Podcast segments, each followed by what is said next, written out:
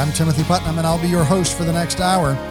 Each week, we gather right here to explore the foundations of our faith, to look at the implications of our faith on our daily lives, so that together, you and I can prepare to live outside the walls.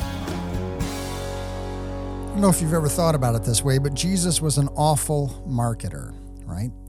Jesus uh, knew how to scare people away. Uh, if anyone would be my disciple, let them take up their cross, deny themselves, and follow me. Right? Uh, if, come follow me. Well, let me go bury my father first. No, let the dead bury the dead. You come and follow me. Right? Or or the one. Uh, what Lord, what must I do to be saved? He's like, well, obey the commandments. Oh, oh, I already do that. I obey all those commandments. That's great. Go sell all that you have, and then come and follow me you know, you look back on it, and it's like Jesus. Um, what, what are you doing? We're supposed to be we're supposed to be building up a, a movement here, and you keep scaring all the people away. Uh, yeah, and then he looks at his disciples there at the very end and says, "In this world, you will have trouble. Take heart, I've overcome the world. But first, you will have trouble." And uh, and that's what we're talking about this week.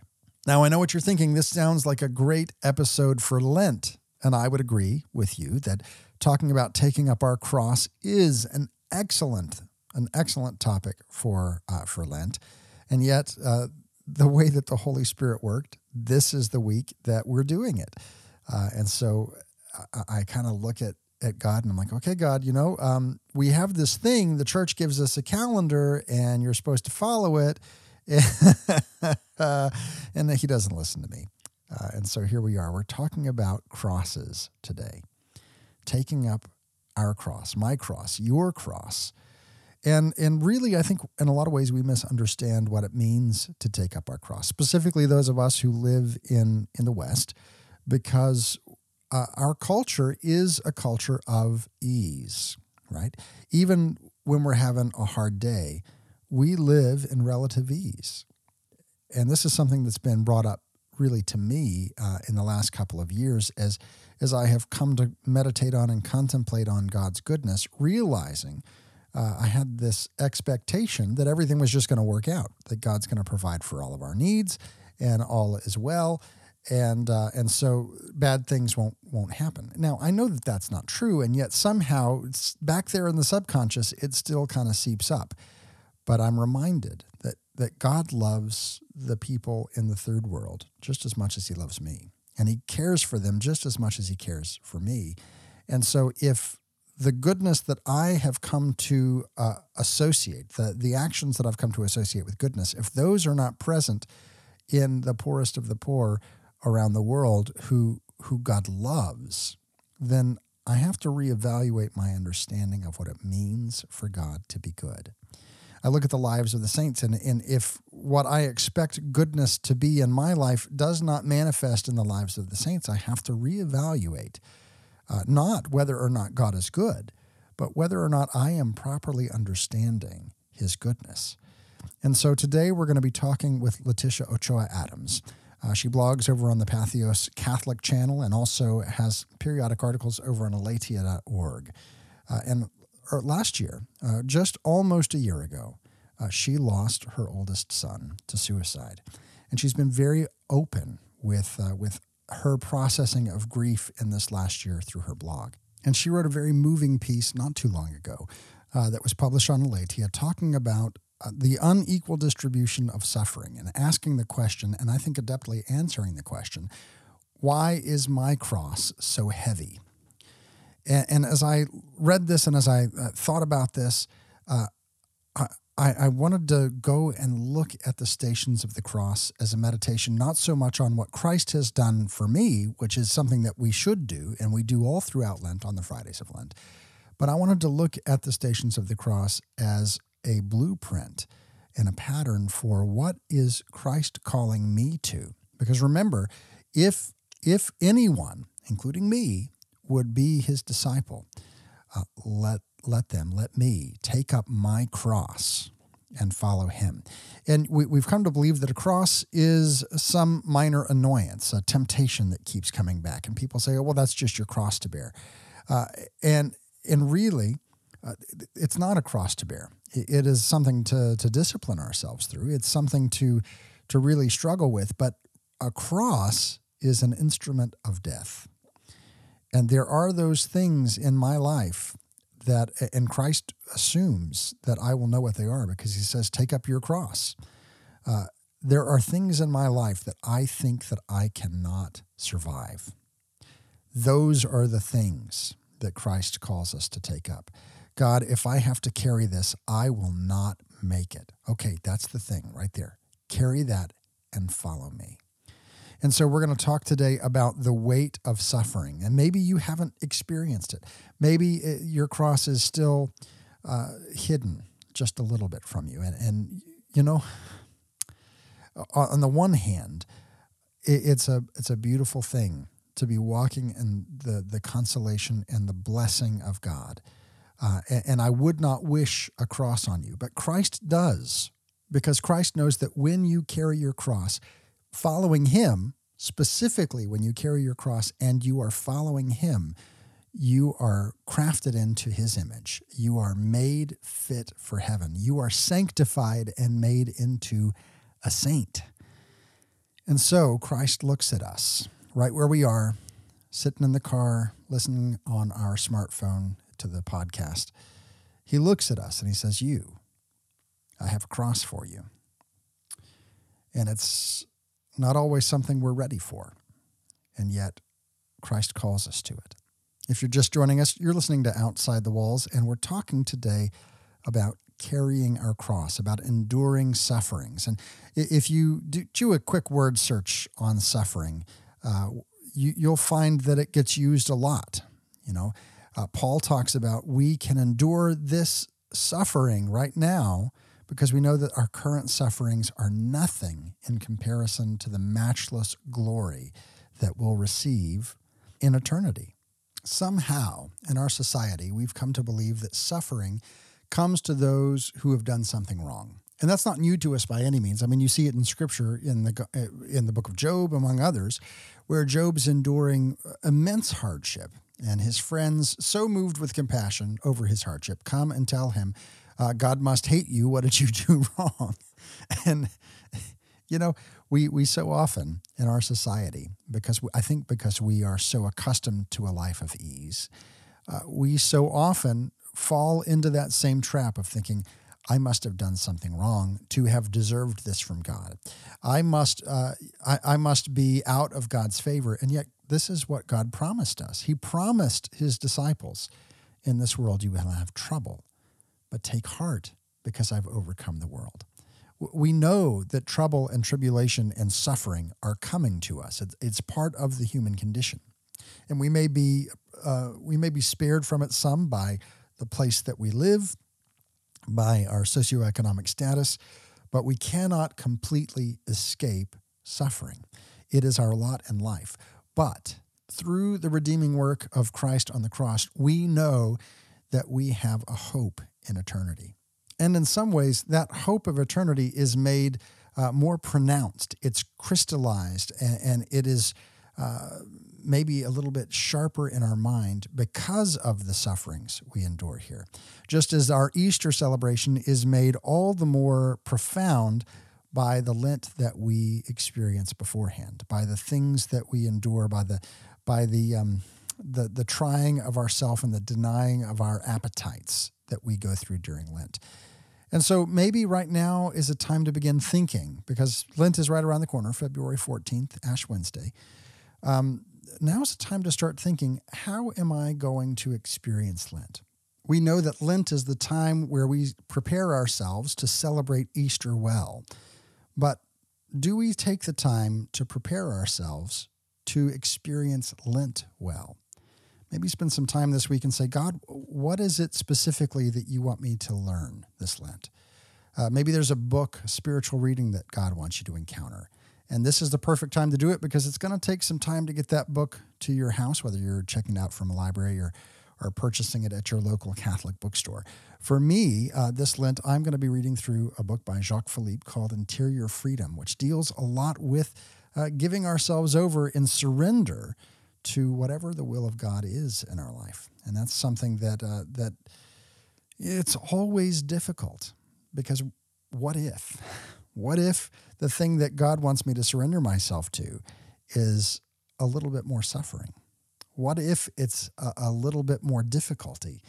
And that can be very frightening because one of the things that I've learned about suffering in, in the recent uh, past is that suffering is an isolating thing. We can very quickly feel all alone. We can feel that God's abandoned us. We can feel that those who are near us have abandoned us because uh, no one else fully understands the suffering that we're enduring. And yet, we know from Scripture that Christ understands.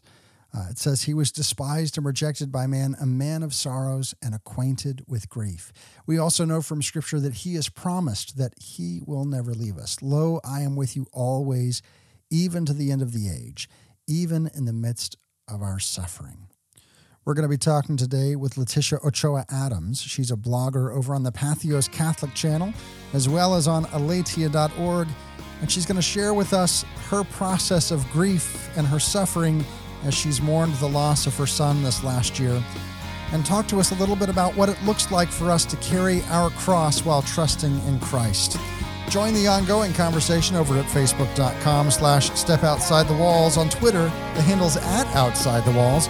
There's much more right after this. Don't go anywhere. You're listening to Outside the Walls with Timothy Putnam.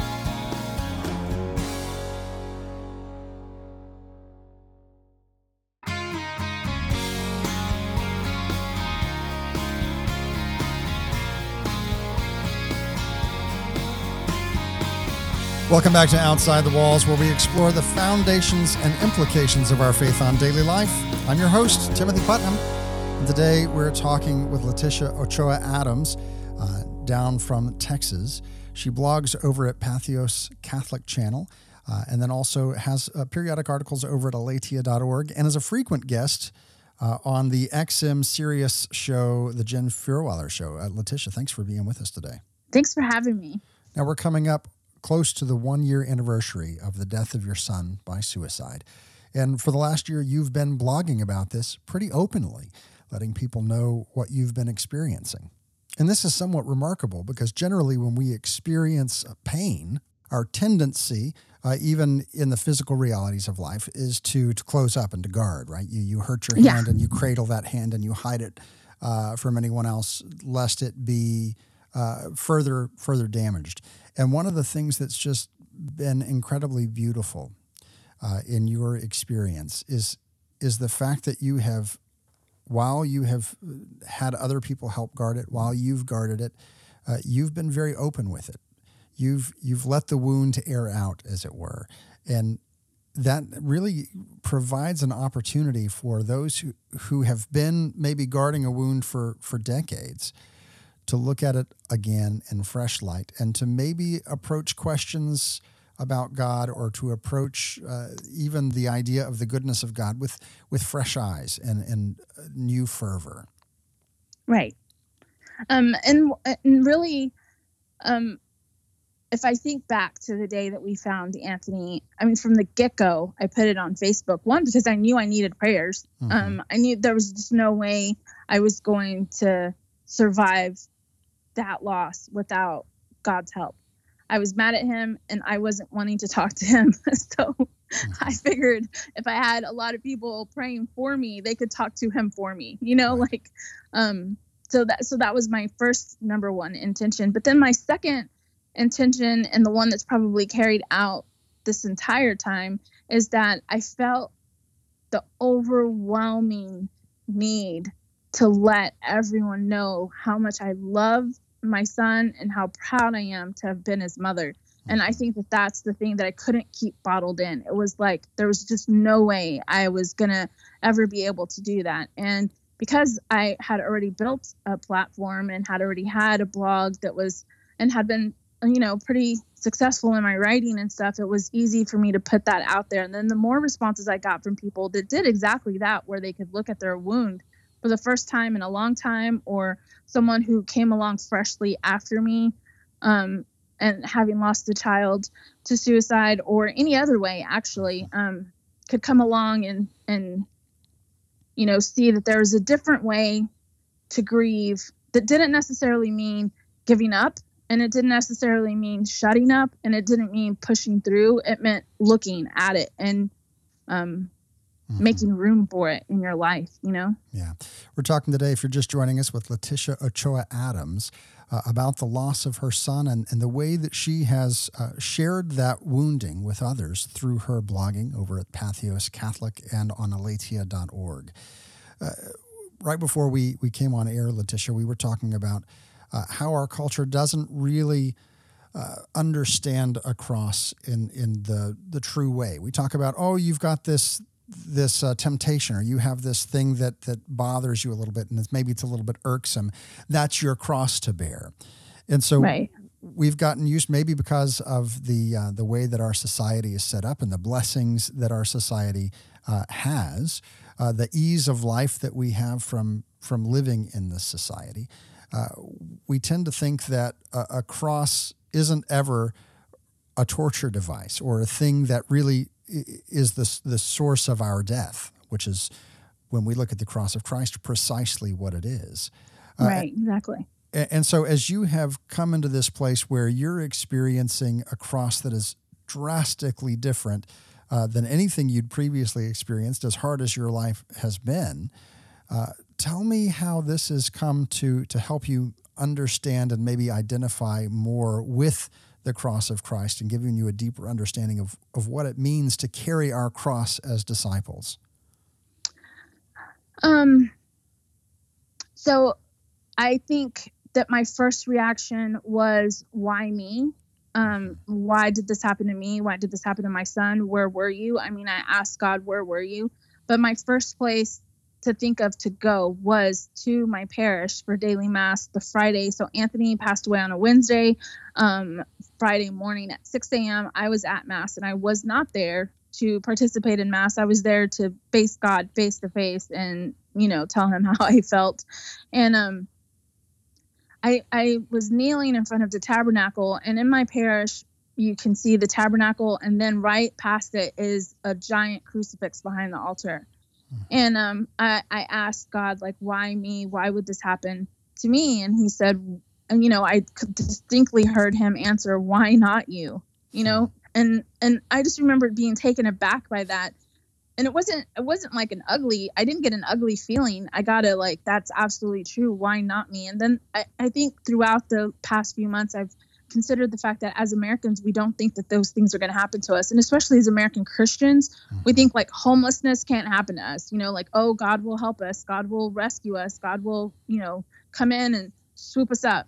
But, you know, we were pretty close to losing our house. And I kept telling, and my, you know, my husband was like, well, you know, that's not going to happen. We'll be fine. And I kept saying, what if we're not fine? You don't think that all of those people in homeless shelters pray too, pray for a house, pray not to go homeless, pray for anything to happen, you know.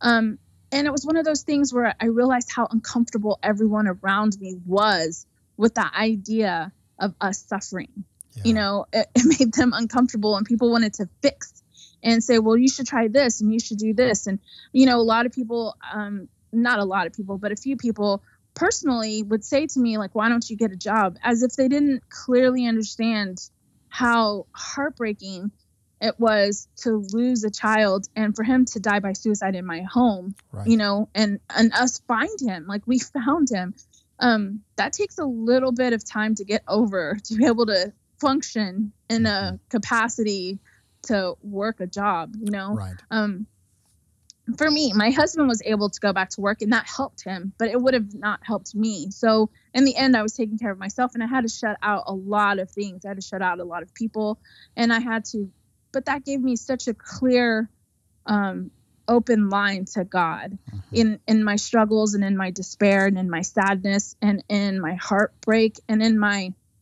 willingness to understand that he is not my fairy godmother. Right. He's God, you know.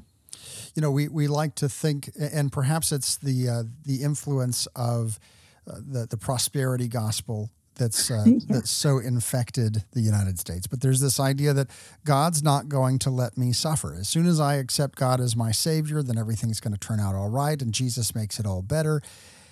and and we think of it in the terms of God's going to bless us, and we automatically associate blessing with providing us with with good material things.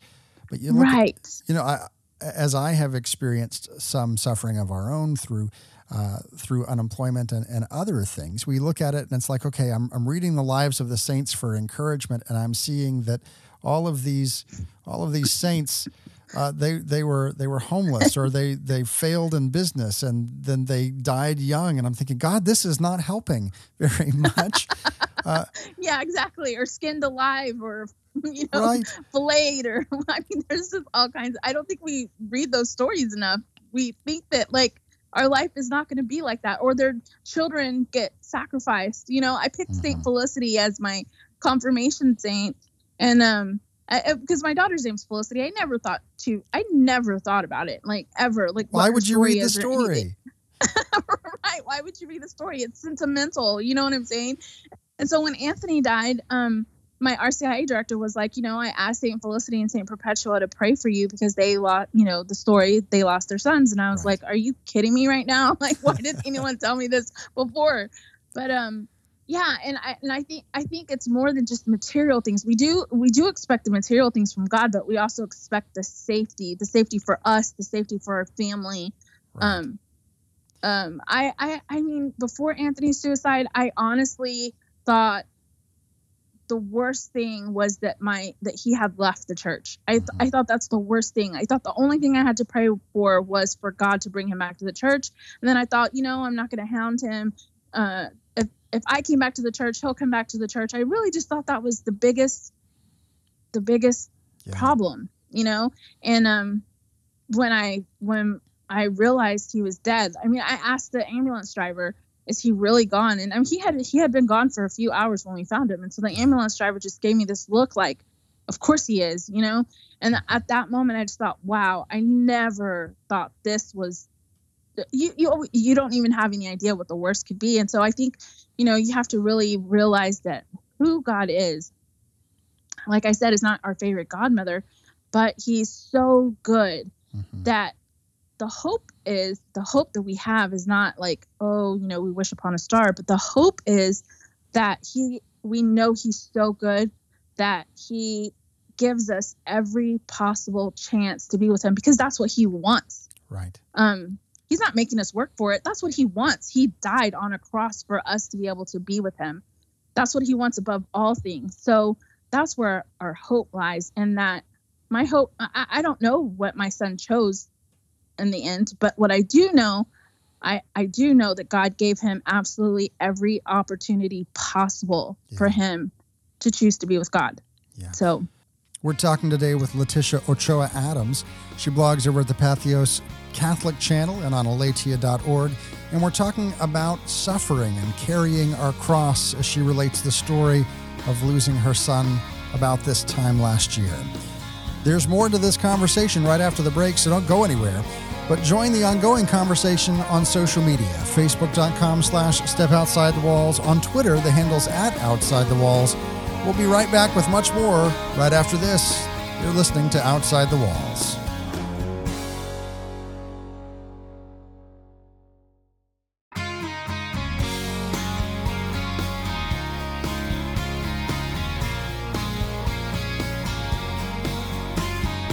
Welcome back to Outside the Walls, where we explore the foundations and implications of our faith on daily life. I'm your host, Timothy Putnam. Today we're talking with Leticia Ochoa Adams. She blogs over on Patheos Catholic Channel and has articles over at aleteia.org. And we're talking today about seeing God as He really is and coming to that through suffering. Uh, and Leticia, I, some time ago, I was dealing with God and we were having a one on one conversation. And I said, you know, I, maybe maybe it'll just help me. It'll help me, God, if I just you know, pick up the Bible because you know, growing up in the Protestant world, that's that's how yeah. things work. So, God, where do you want me to read to help me figure out uh, what I need to know today? And I heard clear as day the voice of God uh, say to me Hebrews 5 8. I'm like, all right, I feel super spiritual. I've heard the voice of God. I'm going to open it up. We're going to we're going to get this. We're going to get on good terms again. It's all going to be great. Hebrews 5 8. Although he was a son, he learned obedience through the things that he suffered. Okay, God, let's try this. let's try this again. And for six yeah. for six months, every time I'd come to God and feeling a little dry and say, God, I need I need to, you know, where do you want me to read? Hebrews 5 8. I'm like, this is really getting old. and and so here we have uh, the idea that God is going to bring us through suffering. He did it to Christ. Christ learned obedience as a son through the things that he suffered. And he told us very clearly uh, if you would be my disciple, deny yourself, take up your cross, and follow me. And the cross is not some uh, little thing that irks me, it's the thing that will be my demise, but for Christ, right? Right. And so here we have you are experiencing and, and have been walking uh, the Via Dolorosa, as it was. You've been walking the way of tears uh, after the death of your son, coming up on nearly a year. Know that we'll be praying for you as that anniversary comes up. Um, Thank you. But you've been walking and coming to a, a deeper understanding of what it means to carry a cross. And so, I, as I was thinking about talking to you today, I started meditating on the stations of the cross, and there were a couple of things that that stood out to me that I wanted you to reflect on through your own experience. The one is that the cross really is uh, the, the, means of our death, whether that be uh, the physical death that we experience or whether it be the, the death of our pride and our, our sinful nature, whatever that is. The second thing is that we, we see in the stations of the cross and we even celebrate and meditate on the fact that others came to help Christ with his cross. They came to to be a consolation to him, and even then they couldn't take it away. Right? We see right. that Jesus meets his mother in the, in the fourth station. In the fifth station, Simon of Cyrene helps Jesus carry his cross, and in the sixth station, Veronica wipes the face of Jesus. So, talk to me a little bit about those who have come alongside you in the midst of your suffering that have been helpful, not those uh, like the women of Jerusalem who just were out to see the show or to mourn uh, from a distance, but those who actually came up and face to face got into the business of grieving with him. Talk about those who came and helped you in your in your cross. Um, there's just so many. My parish is amazing, and um, the priests that I have built relationships with in the last nine years of my conversion and um, baby Catholic years, I really showed up. Uh, my priest, my pastor, I called him as soon as we found Anthony, and he was right behind the ambulance. That's how he got here so fast. Um, that he was here as fast as the ambulances were. And then um, the priest that actually walked with me through my conversion and helped me learn the faith and um, taught me how to read papal documents and the catechism and and and I argued with him incessantly. He heard my first confession too. Um, he baptized my children, so he baptized Anthony, and he came. He also uh, celebrated the marriage between me and my husband. So he came that night, and he blessed. He's actually the one that blessed Anthony's body um, before they took him. And so they showed up right in the midst of it. Jennifer Fulwiler was right behind Father Jonathan um, and Father Jonathan actually is the one that called her, and uh, her and her husband showed up right afterwards and bought us dinner. We didn't even know we were hungry. We we were literally in, in such shock. We were walking around not really even knowing what we were supposed to do or that we were hungry. The kids hadn't eaten, and it was like 10 o'clock at night. And so they got us food and they filled our refrigerator with beer.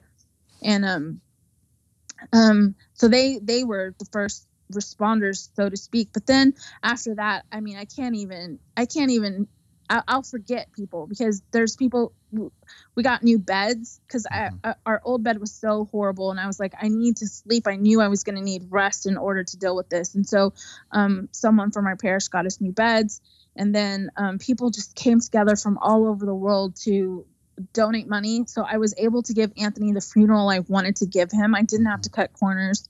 And and that funeral was a expression of my love for him. Um, and I wanted everyone to know how much I loved my son. So I didn't want to cut corners on that. And I also wanted it to be beautiful because I knew a lot of non-christians were going to come and i wanted them to know god still loves you you know look at this beauty um, and i know that god reaches people through beauty all the time so uh, i was very blessed to not to have the funeral i wanted for him and and it was all by donation 100% hmm. um, and um, and then the prayers the enrollments for Anthony, which I didn't even know what an enrollment was. So it was kind of like a, they also taught me something, you know. Right. Um. So there's perpetual prayers being said all over the world for Anthony every single day, which brings me. It gave me such comfort that I felt like I could um, breathe. I had some breathing room, and knowing that there's a mass for Anthony being said all over the world, at least five, you know, every single day. Um, which there can never be enough masses, but you know, at least it could. It gave me a sense of comfort. Um, but then there's my husband, who, above all, is my Simon. You know, Simon helped Jesus carry his cross, mm-hmm. and um, had the blood of Christ built on him, and really wasn't he was just walking home. he wasn't really, and I feel like my poor husband was kind of just, you know, like I'm just living life, man, and marrying my junior high sweetheart, and everything is going to be great. And and you know, my, my, son was his stepson, so right. it's kind of like I feel like he was really like Simon. He was just walking home, and he kind of got caught up in carrying this cross with me. Yeah. And um, but he did beautifully, and you know, he's the one that had to take Anthony down. Mm-hmm. And um, he shielded me from from seeing Anthony that way. I didn't I didn't see him until he was laying on the garage floor. So I, I so he shielded me um, yeah. from having that image of my son in my mind. And so really he he was my Simon and he still is and and he, you know, yeah. lets me mourn right. when those days are bad and I'm like today's a bad day. He'll be well, like, "So do you want Olive Garden or do you want Burger King?" well, let's let's talk about that a little. That's the other thing I wanted to, to mention. We're talking with uh, with Leticia Ochoa Adams, and uh, the other part of this is that we meditate on as, as we look at the stations of the cross that Jesus falls a first time, a second time, and a third time, and and he gets overwhelmed by the weight of his cross, and we're okay with that. Uh, but somehow we look at those who are struggling with the weight of their cross here with suspicion. Maybe they don't have enough faith. Maybe they're not. Uh, yeah. Uh, they're they're not giving God enough uh, room to offer it up. They're they're they're not being purified enough. Uh, and so how how have those who have come alongside you who have given you permission to fall under the weight of your cross and to help you stand back up? And what would you say to those who maybe have never experienced this? but are trying to understand a person who is overwhelmed and maybe they think maybe well they must not be trusting God enough. How have you trusted God enough in the midst of being overwhelmed and falling under the weight of your cross?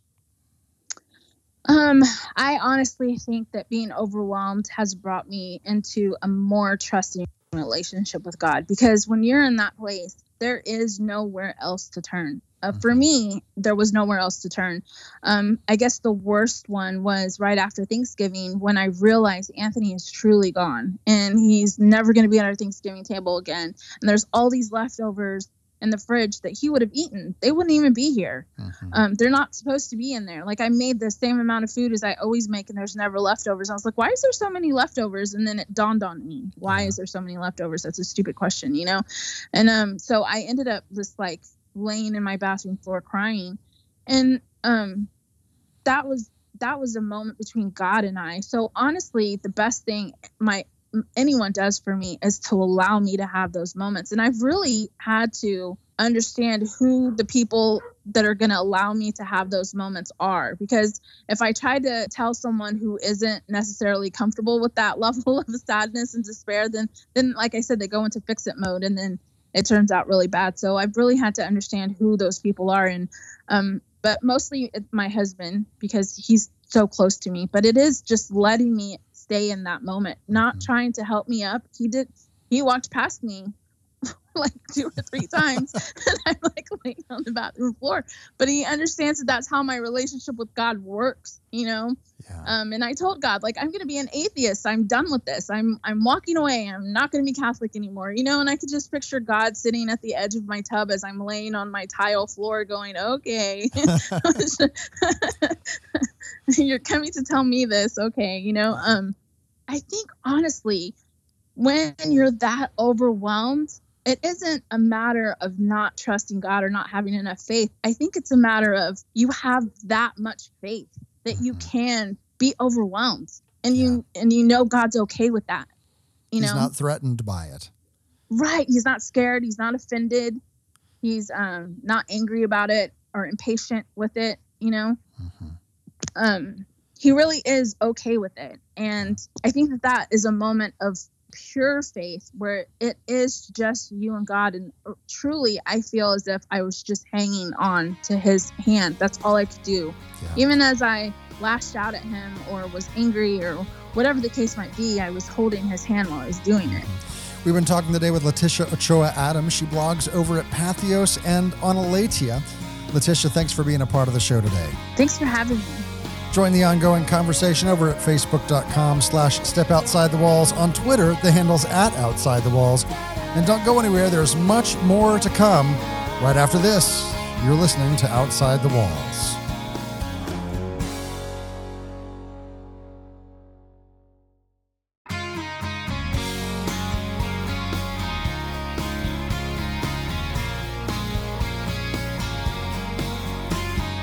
Welcome back to Outside the Walls, where we explore the foundations and the implications of our faith on daily life. I'm your host, Timothy Putnam. We've been talking today with Leticia Ochoa Adams. She blogs over at Patheos on the Patheos Catholic channel and also on aleteia.org. She recently had a piece on Aleteia that, that caught my attention. Uh, and it's basically uh, looking at that classic problem of evil. Why do bad things happen? But it looked at it from a different angle. Uh, and, and the question was why does suffering seem so unevenly distributed? Why do some people suffer more than others? And the specific question, which I think she answers very adeptly, is why is my cross so heavy? And, so I, I wanted to bring her on here because, first of all, we need to hear the stories, first person stories of those who are suffering, because we can become so removed from it that we really only think about suffering in some uh, academic way. And Christ saw those who were suffering, and, and it says in multiple times, he saw the crowds and he was moved with compassion. And you and I need to be moved with compassion when we see the suffering of others. But in order to do that, we actually have to see the suffering and not just from a distance, but to hear the stories and to hear uh, the, the deep wounding and the deep uh, wrestling that goes on here in the midst of that. And, and it can be daunting. You, you might say, I don't really know how to approach someone with that kind of suffering. And really, the, the best thing I think that you can do is to listen to the story. Even if you're right there in the middle of it and they are just absolutely raging, just listen to the story. I encourage you uh, to go over to social media, facebook.com slash step outside the walls. On Twitter, the handle's at outside the walls. We're going to link that article uh, from Aleteia about why my cross is so heavy. I want you to read it. Uh, and then also, while you're there, why don't you share this episode uh, with someone in your circle of influence? Maybe share it on social media, maybe sending it an email. However, you want to do that, you know someone who could benefit from this. So go over to outsidethewalls.com while you're sitting there at your computer. And right there, right up at the top, as soon as this show is finished airing, is going to be today's archive for you to share with anyone who would benefit from it. There's also more to the conversation with Leticia. Uh, we sat down and had probably another 10, 15 minutes worth of conversation that's available to those people who support the show through Patreon. Go over to outsidethewalls.com, click the Patreon link, look through the different levels. For as little as $5 a month, you get access to all the extra segments from the month and we have an extra segment each and every week with our guest. As we turn our attention to Scripture and our reading from church history, I'm always amazed at how well the, the assigned Scripture and the, the reading from the breviary, from the church history, how well that lines up with our topic. Because that's not something I go looking at ahead of time to say what's the uh, what's the reading going to be and how's that going to fit in with the topic and let's plan the topic around it. The topic generally comes first, the guest generally comes first, and then we turn to the readings. And generally, I'll look within the week uh, to find the reading, and uh, both in the the missal and in the breviary. And man, just more often than not, they just line up perfectly. And so our reading today comes from the Gospel of Mark, and we hear on that day, as evening drew on, Jesus said to his disciples, Let us cross to the other side. Leaving the crowd, they took Jesus with them in the boat just as he was, and the other boats were with them. A violent squall came up, and waves were breaking over the boat, so that it was already filling up. Jesus was in the stern, asleep on a cushion. They woke him and said to him, Teacher, do you not care that we are perishing? He woke up, rebuked the wind, and said to the sea, Quiet, be still. The wind ceased, and there was great calm. And then he asked them, Why are you terrified? Do you not yet have faith? They were filled with great awe and said to one another, Who then is this, whom even the wind and the sea obey? That reading comes from the Gospel of Mark, and how quickly we find ourselves in that boat. We have our plans and our ideas of what traveling with Jesus will look like. We think that we know what it means to get into a boat with Christ and to go to another place. First of all, it's a place of protection because we're with Christ. Everything's going to be okay until it's not. And so all of a sudden, here comes this storm that threatens to overtake them. In that we experience these storms that threaten to overtake us, and the boat is filling up, and we know what happens. We are fully aware of what happens when a boat fills up, it sinks.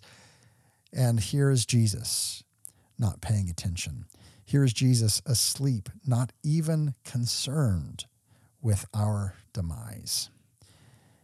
And just like those disciples, we can get a little bit antsy.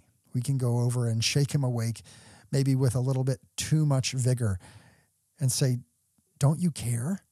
Don't you care at the cross that I'm bearing? Don't you care that I'm dying here? Don't you care at all about the suffering that I'm enduring? And with us, just as with the disciples, patiently, slowly, not nearly as concerned with the time frame as they are, he gets up and rebukes the wind and the sea, and all was calm. And then he turns and says, Why are you terrified? You know, every day I think, well, I'm going to wait. I'm going to be patient. But then as I'm patient, uh, I go to the level and the length of the time that I think I can go, right? I'm going to let the water level in the boat get up to uh, three inches deep because that surely God will step in before it gets to four inches and then it gets to four and then it gets to five. And I'm thinking, well, well, no, no, it's surely it won't get to six and then it gets to six and seven. And the boat still doesn't sink and Christ is still there. I'm in his presence, but he's asleep. Have you ever felt that? Have you ever felt like surely, surely God is concerned enough that he's going to wake up now? And yet Christ is with us in the boat. Christ is with us in the suffering. This is the, the Christ who endured the cross, who knows the way of suffering, and who is right there in the boat with us as we endure it. And so, all we need, as we are sure that this will be our demise, is to trust and to have faith and to say, This is the God who, when it is time, will calm the wind and the sea. And until that time, just his presence should be consolation. And John Chrysostom echoes that in our reading from church history today as he talks about Paul. And he said, Though housed in a narrow prison, Paul dwelt in heaven. He accepted beatings and wounds more readily than others reach out for rewards. Sufferings he loved as much as prizes. Indeed, he regarded them as his prizes and therefore called them a grace or a gift. Reflect on what this means. To depart and be with Christ was certainly a reward, while remaining in the flesh meant struggle. Yet such was his longing for Christ that he wanted to defer his reward and remain amid the fight. Those were his priorities. Now, to be separated from the company of Christ meant struggle and pain for Paul. In fact, it was a greater affliction than any struggle or pain would be. On the other hand, to be with Christ was a matchless reward. Yet for the sake of Christ, Paul chose the separation. But you may say, because of Christ, Paul found all this pleasant. I cannot deny that, for he derived intense pleasure from what saddens us. I need not think only of perils and hardships. It was true even of the intense sorrow that made him cry out, who is weak that I do not share the weakness? Who is scandalized that I am not consumed with indignation? I urge you not simply to admire, but also to imitate this splendid example of virtue. For if we do, we can share his crown as well. Are you surprised at my saying that if you have Paul's merits, you will share that same reward? Then listen to Paul himself. I have fought the good fight. I have run the race. I have kept the faith. Henceforth, a crown of justice awaits me, and the Lord, who is a just judge, will give it to me on that day. And not to me alone, but to those who desire his coming. You see how he calls all to share the same glory? Now, since the same crown of glory is offered to all, let us eagerly strive to become worthy of these promised blessings. In thinking of Paul, we should not only consider his noble and lofty virtues, or the strong and ready will that disposed him for such great graces, we should also realize that he shares our nature in every respect. If we do, then even what is very difficult will seem to us easy and light. We shall work hard during the short time we have on earth, and someday we shall wear the incorruptible, immortal crown. This we shall do by the grace and the mercy of our Lord Jesus Christ, to whom all glory and power belongs now and always through endless ages. That reading comes from a homily by St. John Chrysostom on Paul. And what did Paul have that we seem to be lacking? What did he know that we seem to so quickly forget? He knew that this life is passing away. He knew that the things that we experience and the sufferings we endure, they are temporary, and the eternal waits for us. But we've gotten so caught up in the temporal things of our life, in the immediacy of our suffering, that it's so easy to forget that Christ redeemed us for the sake of eternity. Christ saved us for the sake of our restoration to God in heaven. And so, this is what we wait for. This is what we pray for. We endure the current sufferings so that we can share a crown with Christ in glory. That's all the time we have for this week. Today's show has been brought to you by all of those who generously support the show through Patreon. Go to OutsideTheWalls.com, click that Patreon link, and join their numbers. Join the conversation over on social media, facebook.com slash step outside the walls. On Twitter, the handle's at outside the walls. We're there all week long. Until next week, may the Lord bless you and keep you. May the Lord make his face to shine upon you and be gracious unto you. May the Lord lift up his countenance upon you and give you peace.